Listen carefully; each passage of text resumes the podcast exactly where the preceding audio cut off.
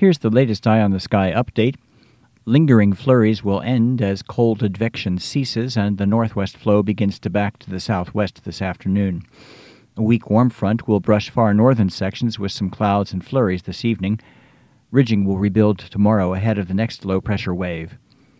For this afternoon, lingering snow showers ending, otherwise partly sunny north, partly to mostly sunny south, highs 27 to 36 north, 30 to 38 south. Tonight, partly cloudy, widely scattered evening snow showers far north, mostly clear south, lows in the 20s, but temperature rising into the low 30s late in the Champlain Valley and southern Quebec.